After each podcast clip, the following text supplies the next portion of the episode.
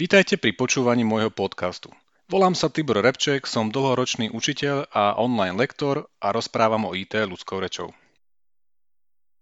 Ako vytvoriť silné heslo? V rámci IT v kurze učím ako lektor základy IT a programovania. Doteraz cez moje webináre prešli už desiatky spokojných študentov. Väčšina z nich spozornila hlavne pri téme bezpečnosť. Najviac oslovila tvorba silného hesla a tak som sa rozhodol spísať 5 bodov, vďaka ktorým si každý vytvorí silné a ľahko zapamätateľné heslo. Aj keď sa už dnes do kriticky dôležitých systémov, ako je internet banking alebo e-mail, bežne prihlasujeme na základe dvojfaktorovej autentifikácie, čiže prihlasovacie údaje, meno heslo, plus napríklad SMS, silné heslo stále tvorí významnú časť bezpečnosti. Na mieste je teda otázka, čo môžeme urobiť, aby naše heslá boli čo najsilnejšie. Tak poprvé, heslo nikdy nikomu nepovedzte alebo nenapíšte. Trochu paranoje ešte nikomu neublížilo. A dvojnásobne to platí, ak ide o bezpečnosť vo svete IT. Aj to najsilnejšie heslo je bezpečné až vtedy, keď ho pozná jediný človek. To znamená, že v záujme bezpečnosti neposkytujte vaše heslá ani tej najbližšej osobe, ktorej bezvýhradne dôverujete. To je proste pravidlo, ktoré sa neoplatí porušiť, pretože No ale veci sami pozrite, ako ľahko sa dá zistiť heslo priamo od jeho majiteľa, ktorý to dobrovoľne prezradí. Je to videjko v článku, ku ktorému som priložil aj moje slovenské titulky. Po druhé, nepoužívajte všade rovnaké heslo. Predstavte si, čo sa stane, ak niekto zistí e-mailovú adresu a heslo, pomocou ktorých sa prihlasujete povedzme na Facebook a tomu niekomu sa podarí do vášho účtu prihlásiť. Čo všetko tam môže zmeniť tak, aby vám poriadne zavaril. Teraz si predstavte, že presne tie isté prihlasovacie údaje používate aj na iných účtoch sociálnych sietí a útočník sa samozrejme okamžite pokusí prihlásiť aj na Instagram, Twitter, LinkedIn. To už je horšie však, No a do tretice si predstavte, že odhalené prihlasovacie údaje používate aj na prihlásenie do vašej e-mailovej schránky, väčšinou Gmail, a nenastavili ste si dvojfaktorovú autentifikáciu, v skratke 2FA. Záškodník dokáže zistené prihlasovacie údaje zmeniť a vy nemusíte nič zaregistrovať. Výsledok bude, že sa už viac neprihlásite do svojich účtov. Znie to dosť ostrašujúco, aby ste už nikdy nepoužili rovnaké heslo dvakrát? To dúfam.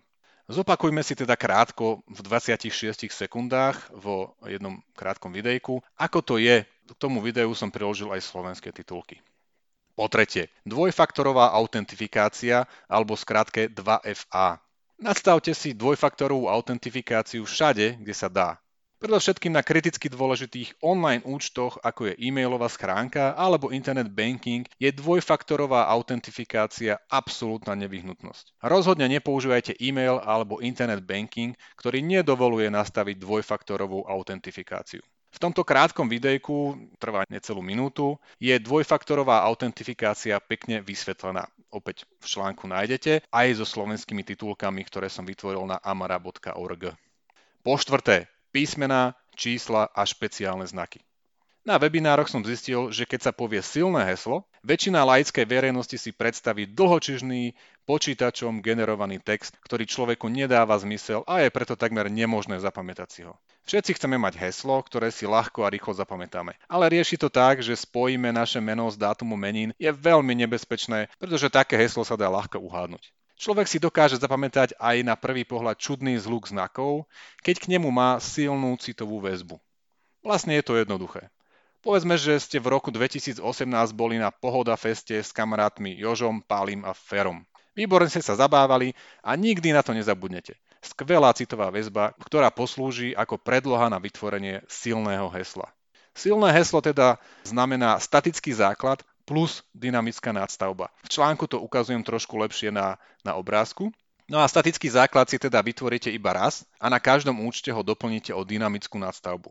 Napríklad prvé dva znaky z názvu webu. Každé heslo bude odlišné, ale vy si nebudete musieť pamätať za každým celkom iné heslo. Mimochodom, dynamickú nástavbu si v hesle môžete umiestniť nakoniec, alebo do stredu, alebo kamkoľvek chcete. Pokúste sa vytvoriť silné heslo, ktoré nikde nepoužijete. Proste si len vyskúšate, či ste zvolili správny postup a heslo je naozaj silné. Na to slúži web How Secure is my password, link v článku. Ak sa na tom webe uistíte, že ste zvolili správny postup a dokázali ste vytvoriť silné heslo, môžete si vytvoriť silné heslo znovu, tentokrát už na ostro a môžete ho aj používať. Po piate, nedôveryhodné heslo zmente. Ak zistíte, že vaše heslo pozná aj niekto iný, alebo sa dokonca do vášho účtu niekto iný prihlásil, čím skôr si zmente heslo. Web Have I Been PVND, opäť link v článku, sleduje úniky údajov po celom internete už pomerne dlho, takže je dobrý nápad pravidelne sledovať, či sa medzi uniknutými údajmi náhodou neocitol aj váš e-mail s heslom. Odporúčam na tom webe nastaviť si sledovanie vášho e-mailu a jednoducho tak, že zadáte váš e-mail a príde vám vždy e-mail, keď náhodou v nejakej službe váš e-mail bol hacknutý. Tých únikov je naozaj strašne veľa. Na jednu z tých veľkých štatistík zase mám odkaz v článku. A ani najväčšie spoločnosti nie sú výnimkou. Naozaj Google, Facebook, Apple a tak ďalej, obrovské nadnárodné IT spoločnosti zaznamenávajú úniky a dosť veľké úniky eh, v počtoch miliónoch až miliardách No a ak sa so silným heslom budete riadiť podľa mojich šiestich rýchlych bezpečnostných rád, ktoré si môžete vypočuť aj na tomto podcaste, nemusíte sa o svoju bezpečnosť v IT svete obávať. Prajem vám bezpečný deň. Vypočujte si aj ostatné príspevky tohto podcastu na adrese tiborebcek.com lomka podcast. Prajem vám pekný deň.